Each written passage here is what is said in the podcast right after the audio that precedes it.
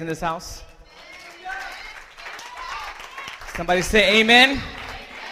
Somebody shout glory. Glory. Come on, have a seat in God's presence.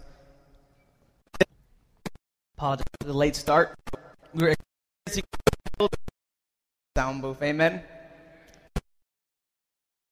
Today, my message today concerning the service. Amen. How many of you right now are afraid of the call that God might have on your life? Amen. Got some honest folks tonight. I like that. Somebody say amen. Psalms 56 verse 11, the psalmist writes this, or rather Isaiah 41:10. Isaiah 41:10. Do not fear, for I am with you. Do not anxiously look about you, for I am your God. I will strengthen you, surely. I will help you, surely. I will uphold you in my righteous hand.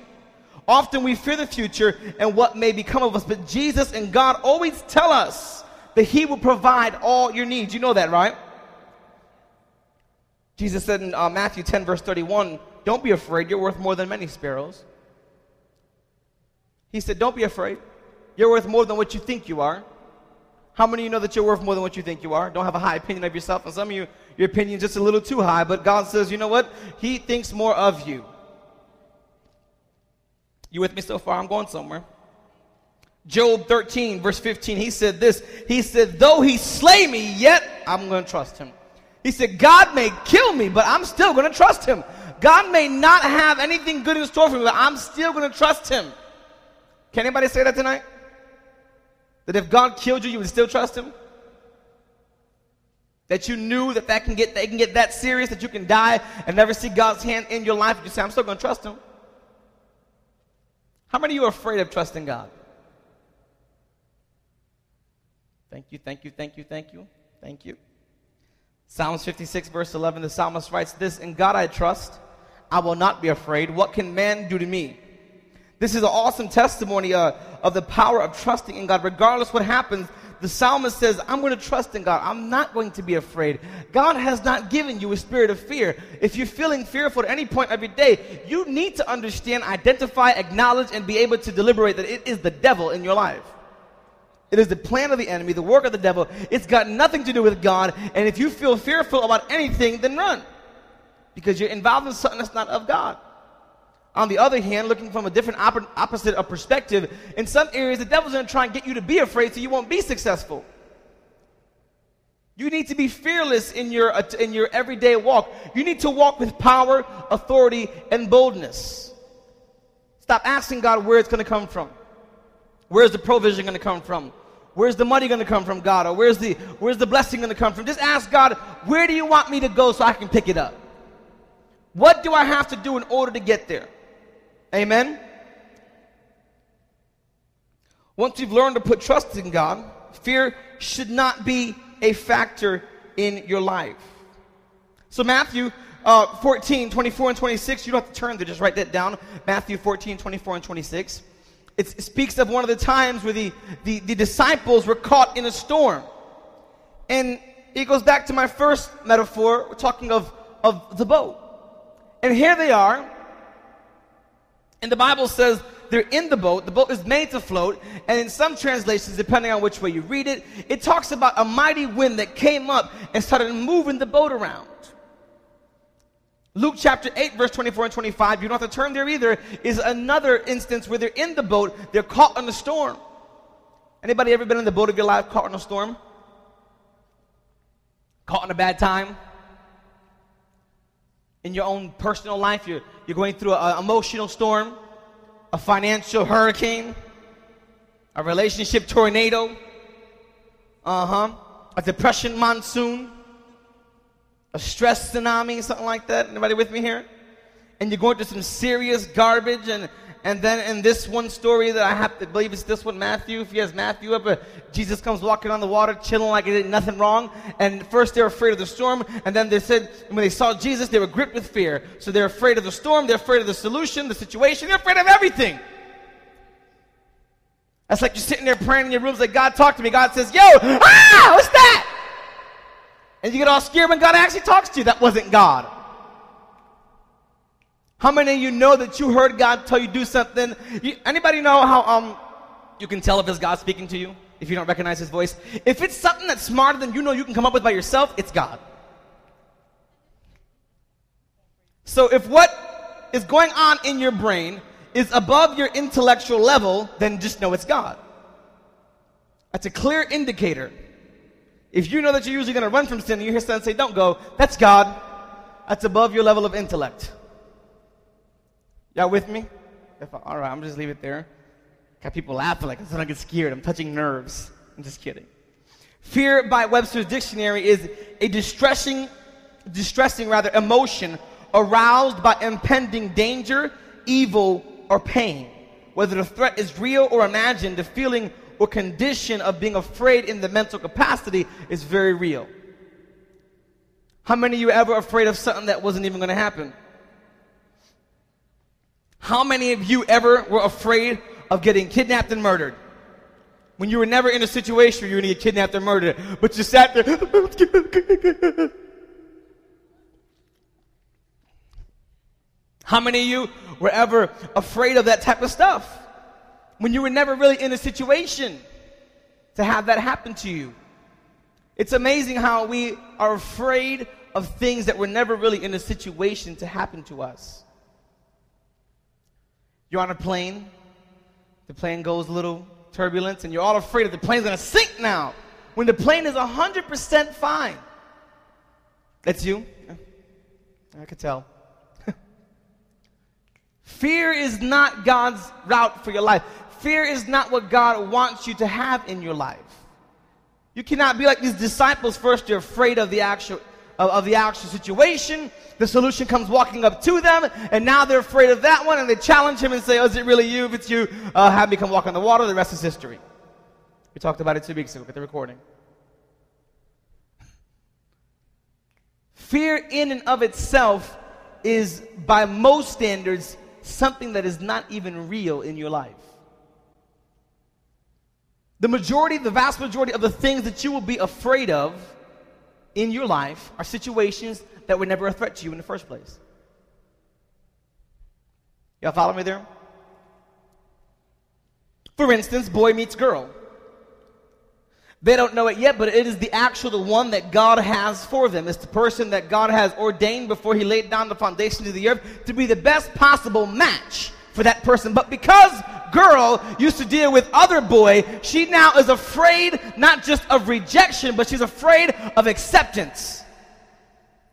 And because she now does not know how to deal with being accepted, she's so accustomed to being rejected that now she does not know how to operate with a man, or vice versa. A man doesn't know how to operate with a woman now that they are being accepted by somebody. And so you put the relationship into self-destruct, look back 5 years later, and you are regretting it. I'm talking to some of the older folks here. So now not only are you tired of being alone and single, you're tired of waiting on the Lord, but now you don't know how to deal with somebody, and you think you're ready, but when the person comes along, you find out you have got all these minuscule flaws, and you're afraid, and you start stressing at night, you're thinking about it over in your mind, what if it doesn't work, what if I ruin my life, what if this, what if that, what if this, what if that, oh my God, God told me to break up with you. I think God has gotten blamed for more breakups than money. I've used that line a couple of times in the past. Before I was a pastor, I'll say. Yvonne, I know that's your laugh. I didn't have to look up. Fear is also defined as a specific instance of or a propensity of an evil or bad feeling. Meaning not that you have the feeling, but the thought of having the feeling makes you afraid. For instance, I'm talking about murder right now. I talked about being stalked, being followed in your car. I talked about somebody knocking on your window, opening it up, and ripping you out of your bed at night, duct taping you. Next thing you know, your story is on Criminal Minds. Or CSI, whichever you prefer. So now what's going to happen is some people in this room, by statistics, will go home looking in their rearview mirror. They will go home and make sure their windows are locked. They will go home and think, the thought will cross their mind of someone murdering, raping, kidnapping, robbing them at night, and they will have an instance of fear in their life. Statistically speaking. If you don't believe me, how many of you have ever watched a CSI or Forensic Files before you went to sleep? Bad idea. Bad idea. Have dreams all night of this serial killer coming to chop you up into bits and pieces with a wood chopper. And you have all these thoughts now in your mind, and then you sit there, and it happened to me once or twice. I had to make sure all my doors were locked. Next day, the nurses couldn't even get in the house. I was like, I don't care. Because when fear gets you, it gets you, and you try and do everything you can to prepare yourself for a situation, but the things you're supposed to be afraid of, like God, you have no fear for. You with me so far? Fear. What in your life is being done, or rather, what is not being done, due to the issue of fear you have in your life? What could you possibly be doing for God that you're not doing because you're afraid? Because I'm so tired of people with the, it's not my time yet. When it's my time, God will tell. God says that he will be honored and adored now, that he will be worshipped now. God throughout the Bible never sits there and says, I'm going to call you in a couple years. No, when he calls somebody, he used them, and they got to business, it was done, it was a done deal, but we want to sit there and prepare ourselves to be a sanctuary. Pure and holy. And we never get there because we're never, ever ready to do anything for God. Let me give you the greatest piece of advice you can ever get. Besides, don't walk in Bridgeport alone at night. This is the best tip I can ever give you. Young people, listen up. Old folks, listen up. I learned this when I was 21 years old. You're never, ever ready for anything 100% in your life.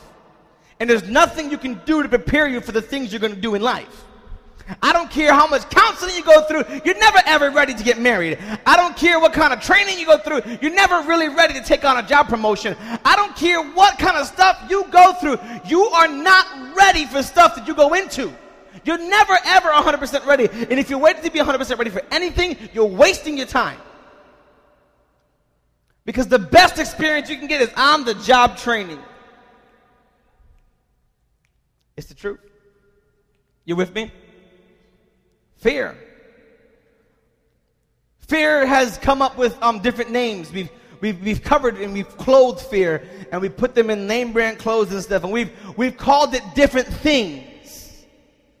We've called it things like, it's not my season. We've called it like, I just don't feel right about it. And we try and mask the fact that, why don't you just be like, I'm afraid to step into what God has for me.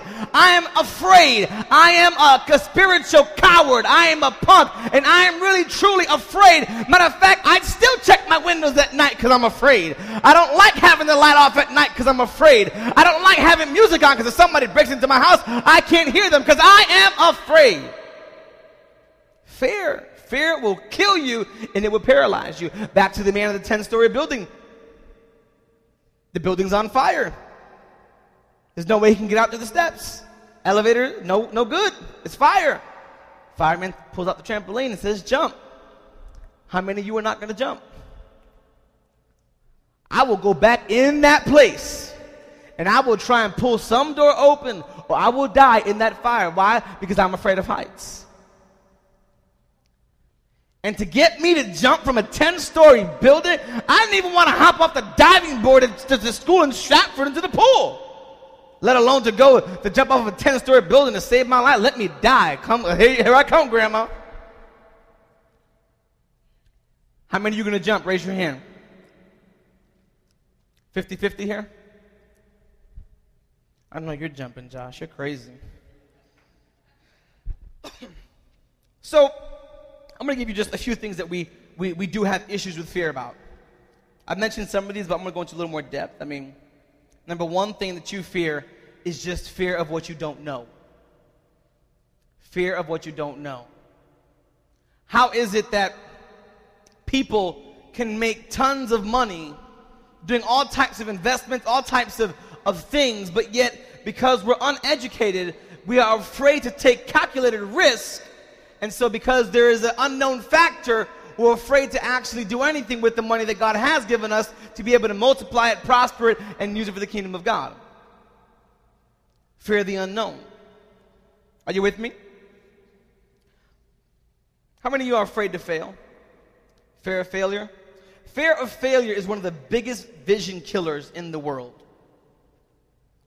When you are afraid to fail, you're basically saying that you are not worthy of winning. If you're afraid to fail, failing is something that everybody does in life. I believe that every person needs to learn how to fail. Everyone fails at some point in their life. It's a major problem only when you let failure equal defeat altogether. We all know Thomas Edison. He made the light bulb. It was him, right? Yeah, it was him. Thomas Edison found out 10,000 ways not to make a light bulb. Did he stop? Thank God he didn't. Why? He wasn't afraid to fail. You with me? If failure keeps you from attempting new ventures in your life, you need to talk to God about your issue with fear. If you're fearful of failing because of what you've known in the past, how many of you have ever failed in your past? Then you become afraid to take another venture in your life. How many people can lose a big business deal and say, that was great, I learned something from it, or I'm better now because of it? Unless we can say it and really mean it, we probably weren't learning that much from the experience as a whole. It may come as a surprise to you, but the majority of truly successful people just really learn how to fail and do it really well.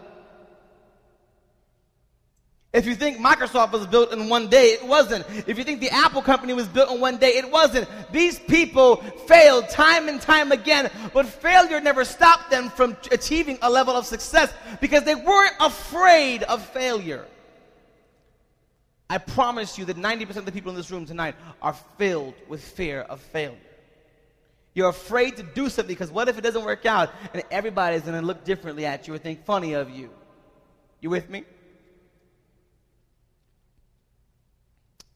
I spoke on fear of rejection because of our past issues with relationships or our past issues with friendships. It's not always just boyfriend, girlfriend, husband, wife. It could be friendships. It can be stuff with God or it could be issues that you had maybe in an old church you were in and they were kind of crazy, not all there. And now that they rejected you and made you feel kind of what we call church hurt, you don't know how to deal with being accepted by a church, or you don't know how to deal with being accepted by someone who loves you. You don't know how to deal with being accepted by a person that God places in your life, a God friend, a God connection. You don't know how to be acceptable to it because all you've known is rejection. So now you're afraid of both the rejection and you're afraid of being accepted, and you don't know what to do. You're just a whole emotional mess. You're just like a wailing soup of failure, misery, stress. And then you have the other spectrum, that because you don't have fear, you don't look at who you're getting involved with. Because you're blinded by rejection that you just cry out to be accepted when you should be afraid of the people you're actually hanging out with. You with me? I know I might be getting into some of y'all business, but that's okay. I mean, that's what church is about. It's where God just operates on your spirit, amen? Fear of that acceptance. This one's pretty big. Fear of commitment. A lot of men suffer from fear of commitment. They're afraid to actually seal it. They think that by settling down, they're going to lose some level of masculinity. Or you feel as if you're compromising some level of independence. By the same token, many women have become so independent that when they get involved in a relationship, they look at this independence as a good thing, thinking I can bring this to the relationship and he can know that I don't always need him there. I'm pretty much self-sufficient if you let me be. And by the same token, they don't realize that men view women's independence as a threat to a relationship. Because then the woman doesn't need the man, so what good is it to be in a relationship with her? Because men, I don't care what you say, you want to be wanted. Men love to be needed. I'm a man, I know. You want to feel important. Every now and then, women just go to your man, honey, I need this nail in the wall. You just pull it out when he leaves, throw some drywall, just putty it up. Make him feel like you want him, like you need him.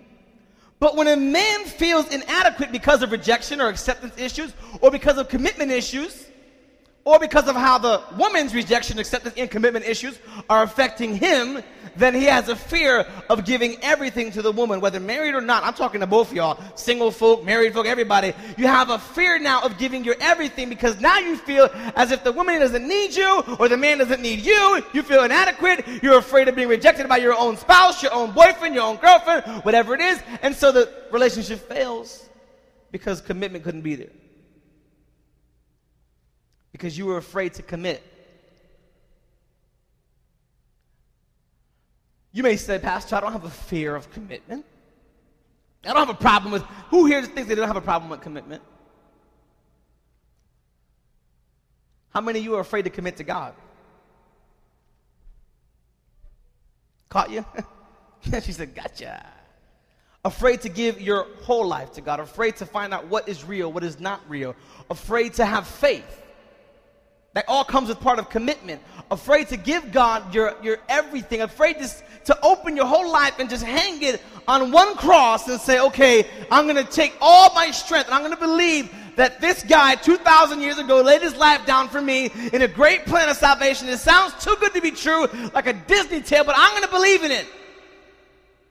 The fact that so many of us struggle with sin, with all types of living wrong, with all types of living right, and we struggle with so many things, lets me know that many Christians, if not all Christians in this place, have an issue with committing to God, because commitment means being faithful to God. Commitment means being honest with God. Commitment means being honest with yourself about how you feel about being honest with God. If you missed that, get it recorded. Commitment causes you to have fear in your life. And commitment causes you to fear failure. So because you fear the unknown, you are afraid to fail. Now you're afraid of the rejection. You're afraid of the acceptance. You're afraid to commit. You rather just take a year off in your life and just be by yourself. Because all these different fears are coming into play in your life. How many of you, be honest today and say, you have a fear of letting go of who you are? You're afraid to really just let go and let God in your life. You're afraid to let God take over your life. You're afraid to let God just have this total control. Can I tell you a secret? I'm afraid of roller coasters. I will go on water rides all day. I can go on a 10-story waterfall ride, no problem. I can go on a 300-foot drop water ride if they had it, which they don't. If it was 1,000 feet, I would still go on it because it's a water ride.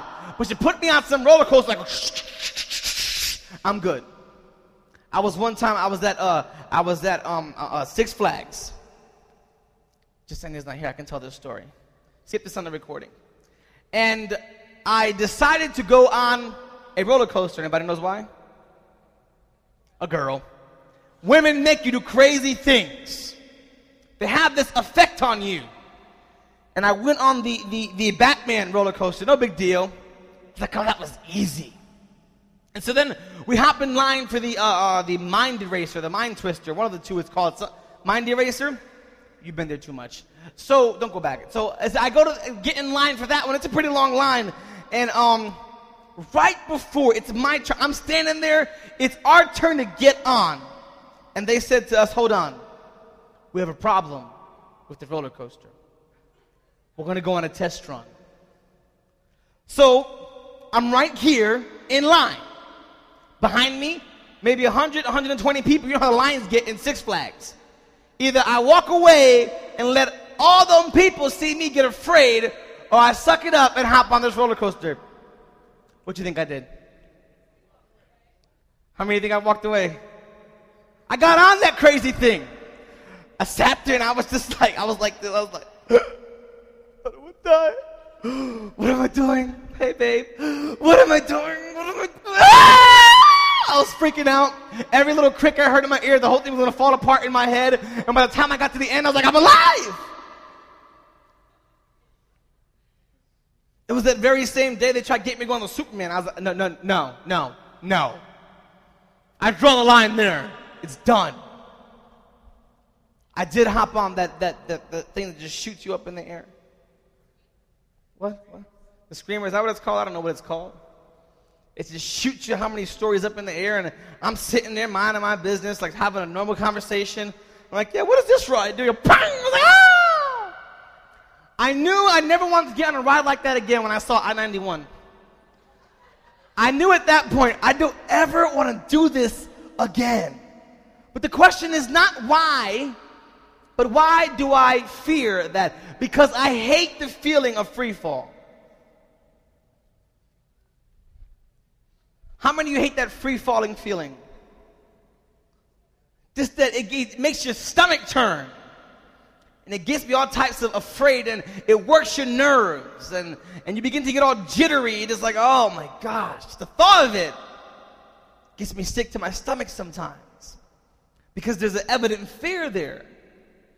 And although I don't face that on a daily basis, it's a constant reminder of fear in my life. You with me?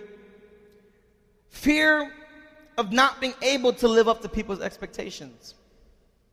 It's a fear that many of us live with and never identify. That you're afraid not to live up to your boss's expectations. You're afraid not to live up to your husband or your wife's expectations. You're afraid not to live up to your family's expectations or your pastor's expectations or the church's or God's expectations of what your life should be. And you live in this sense of never feeling accomplished because you never see yourself as good enough to be able to be and operate at the level that you desire to. So your fear is reaching an expectation. An expectation is just an expected action. An expectation is just an expected way of doing things. You following me so far? So they expect you to do things a certain way. But because you're afraid that you can't live up to that, you never reach for it.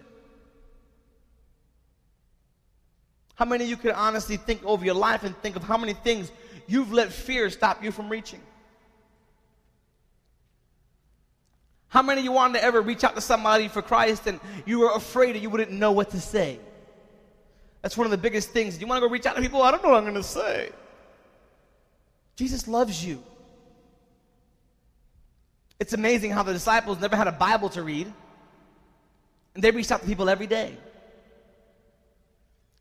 The early church never had all these manuscripts, the how-to, the do this for 12 disciples and 17 steps to win your neighborhood and 5 steps to win your community. They never had all these books, these things, and yet we want to sit there and study all day and all night, do all these types of things. I operate on the Holy Spirit. You following me? You will rarely ever see me read a book except the Bible. I hate reading books. The thought of reading a book puts fear in me. I don't like to read.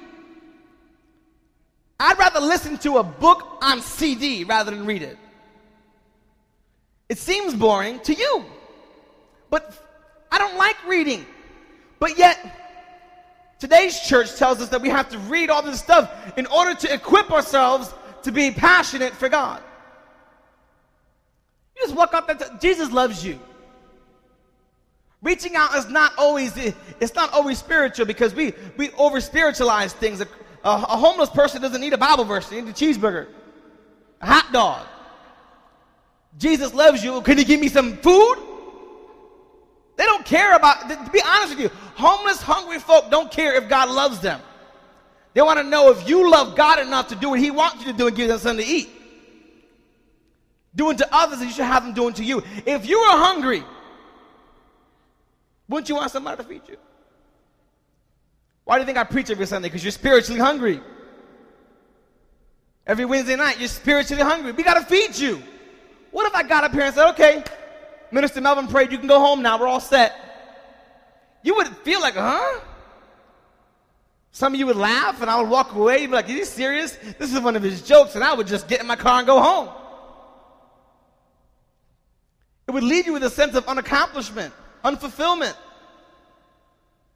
Because when it comes to reaching out to people, it's not that big of a deal as you would like to think. It's not that hard. It's not that hard to do God's will. I don't know if anybody ever told you this. I might be stepping on new territories here. I'm just paving the way here. It's not that hard to follow God's will. What's hard is not following your will. God's will is easy. It's already set up for you. It's called the moral standard in your life. It's not that hard. We make difficult things in our life. We make difficult things happen in our life. We take obvious things, and although they're not at the attention of other people in your life, they're still a nuisance to you in your life. Perfect example, I deal with it every Sunday when I preach, and throughout the week we deal with it. Everybody knows that your cell phone should be off in church, but what happens is you put it on vibrate, and although you're trying to listen to the preaching, it vibrates in your pocket, and you have to look at it. One of my ushers one day, he picked up his phone and walked out. I'm like, what is he doing? Is he crazy? Why? Because you have to realize, because people can't hear it, it's still distracting you. Because you don't deal with the fear, and I don't see the fear in your life, doesn't mean it's not affecting you. It doesn't mean it's not applicable to your life. It doesn't mean that because I don't see it, that it's not there. Because if fear wasn't there, you'd be a lot more successful in life. You with me? Fear of having faith in God, because faith means letting go. Faith, in the simplest layman's terms, means just putting trust in God. Letting go of everything and just putting your trust in God. We can sit there and say faith is the substance of things hoped for, the evidence of things not seen. And people are like, what are you talking about? I'd rather just tell them faith is trusting God no matter what. You may not see it, you can't touch it yet, but that's faith in believing God. But we're afraid to believe God for everything. How many of you are afraid to take a leap of faith in your life? Pastor Ross recently drove down to, he told me he was going to Arizona. He has a vision that God has given him to open a church in Arizona, to pioneer a work out in Arizona. He's really excited about it, and he decided to take a trip down there. And I was under the impression he knew somebody down there, but what he did was he drove down there with nothing. Didn't even have a hotel room booked. He had nothing. Had some money in his pocket and a prayer. That was it. Not only did he go over there with a true he said, Pastor, it was my first faith trip ever. That's a big faith trip for you. I told him, that's huge. He had just bought his new car, put 6,000 miles on his new car in less than 2 weeks. Driving to Arizona. Got to Arizona. Found one of the best hotels in Phoenix. And got one of the most crackhead prices you can get.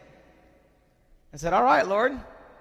He said, Burgos, people thought I had money down there. I started laughing. I was like, oh, if they only knew. They only knew. He ended up meeting a couple of millionaires down there who were Christians, who were saved, sanctified, filled. One of them even said, if you give me what I need spiritually, I'll attend your church, no problem. Because they were so moved and touched. He got in touch with some preachers, and they ended up putting him on the radio the next day. Hooking him up with the different newspapers. He said, Burgos is crazy out there. I said, what do you mean? He goes, black people out there are successful.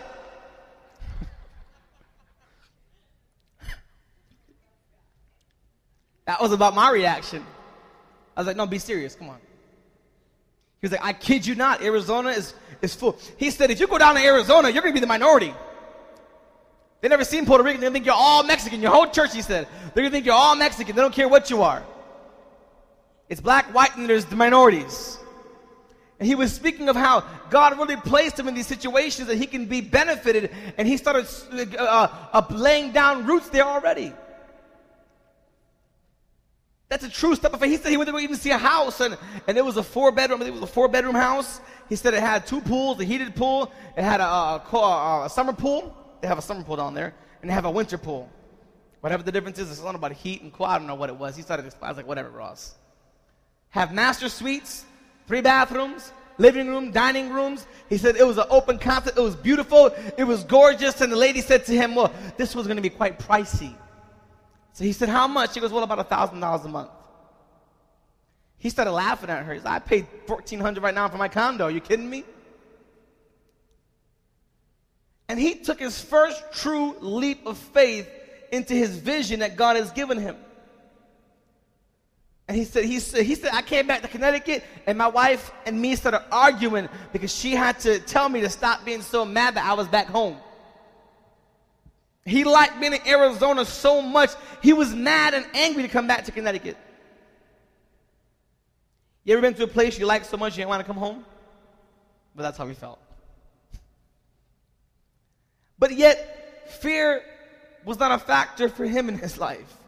He really decided to let go and let God. When he told me he was going, I thought he really had plans, just a flight. I thought, who would think of driving to Arizona?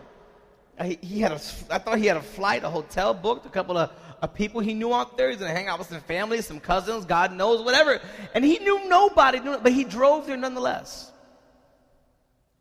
How many of you are willing to take a step of faith like that? You know that God's calling you halfway across the country. You're just going to hop on your car and just, woo, go. Because the fear of the unknown. If we don't deal with fear in our life and realize 2 Timothy says God has not given you a spirit of fear, but a power of love and of a sound mind, you will forever deal with the harshest times in your life. You will always deal with just being normal. You have got to at some point desire greatness in your life.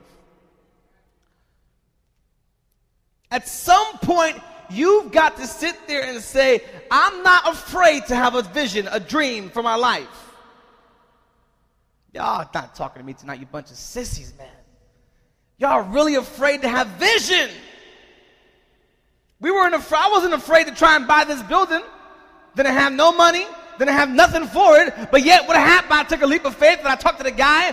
We talked to him. We went back and forth. And what happened? Bam. They sold us a building. They financed it themselves. Why? Because we took a leap of faith. In ministry, I've taken tons of leaps of faith in ministry. The place is growing because of leaps of faith. I thought it was so important that when we have a sanctuary, all the chairs are the same. How many chairs did we buy? We bought 150 chairs at about $49 a pop. We ended up spending close to $8,000, $9,000 on just chairs alone. And we only needed 20 chairs because we only had 20 people. But yet faith told me, buy 150. You're going to need them. That's faith. That's not being afraid. I don't have time to be afraid of things in life. Life is too short to be afraid. So you've got to just put on your big boy boots and say, God, I'm going to take care of this business in my life. I'm going to stop being afraid. You don't have time to be afraid in life. Oh man, I was so proud a couple days ago when I opened up the newspaper and sitting there is my beautiful cousin Jessica and talks about her opening a salon in a recession, and I was like, yeah! I was sitting there pump-fisting reading that little article. I was so excited, had nothing to do with me, but that was my cousin and she wasn't afraid. A couple salons by my house in Fairfield closed down during the recession. And she opened up another one, a bigger one. She wasn't afraid. And if she was, she said, you know what, God, I'm going to put it in your hands. You cannot be afraid of failure. Opportunity is only a visitor. Opportunity is not a living partner. It is a visitor that will come and will go in your life. And if you don't take advantage of it while it's here, it's like the circus. If you don't go see it now, you got to wait another year to go see it. It only comes through town a couple times a year. And if you miss it, opportunity will never, ever come back in some cases. You only have so many instances where you can take advantage of some things in your life. What are you afraid of that has captured your mind? God has not given me a spirit of, but of. Many of us lack those three key ingredients. How many of you have the utmost power in God? So we lack the power. Many of us have some type of love, but we don't have the love that the First John speaks about, where it says perfect love casts out all fear. We don't have that kind of love. And God knows we don't have a sound mind.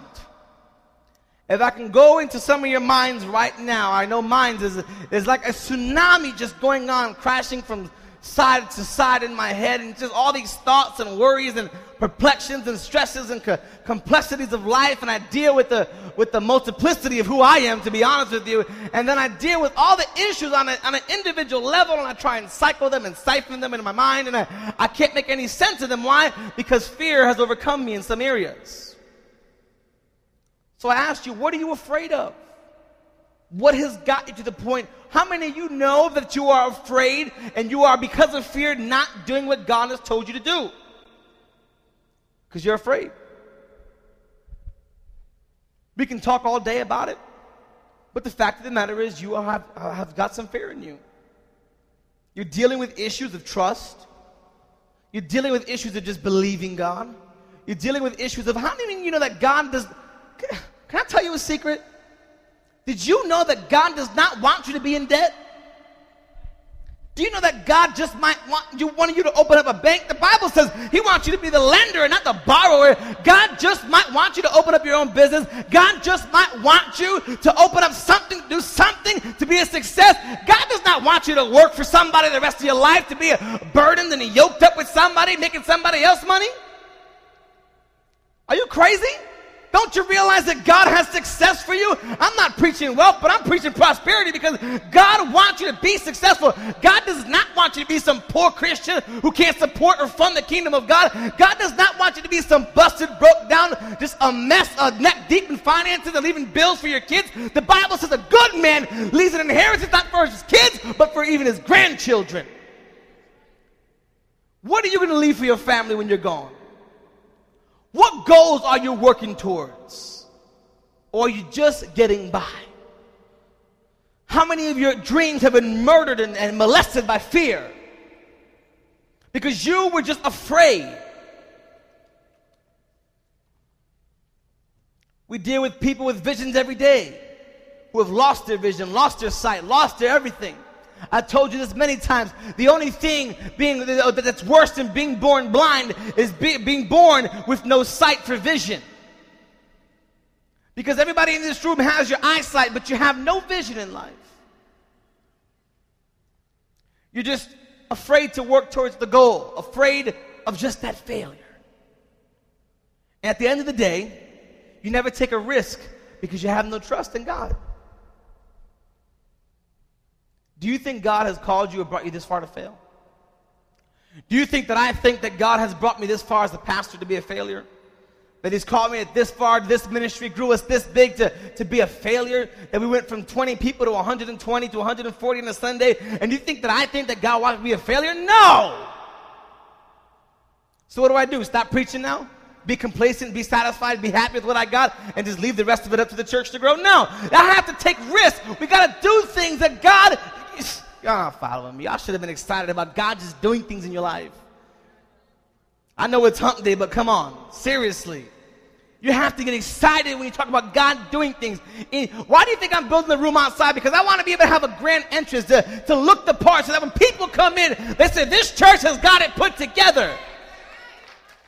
You know what? You have to understand. We even give the CDs for free. Not because we don't need the money, because everybody can use the money, but I understand the tithe people I will get who come into the church will far outweigh the cost of my CD production. You got to think with vision. When I thought about giving all the CDs away for free, we had 3,000 CDs back. That's a give them away for free? That's stupid. That's not God. That's el diablo, mira. Sat in my room, just the devil is a liar, I rebuke you. And God said, no, you better give this away for free. And then I went to a church and they said, we have CDs for $10. And I was like, $10? You got a blank CD you bought at Staples. You want to give me $10 for that CD? You come to my church, get a fully silk-screened, professionally printed CD for free. I want to ask them, did God charge you for that message? When He gave you that preaching, did He have you give Him an offering? Did you have to go to the local cemetery and do a burnt offering? What did you have to do? Nothing. But I realized, I told the preacher afterwards, I said, you want to see your church grow? Can I be honest? Stop fleecing the flock for $10 a CD. Give those away for free, because the people you will get in your church as a result of your CD ministry, they will bring far more into the church than you can ever get from a CD. Ain't that the truth? You came here because of a CD? Somebody praise God.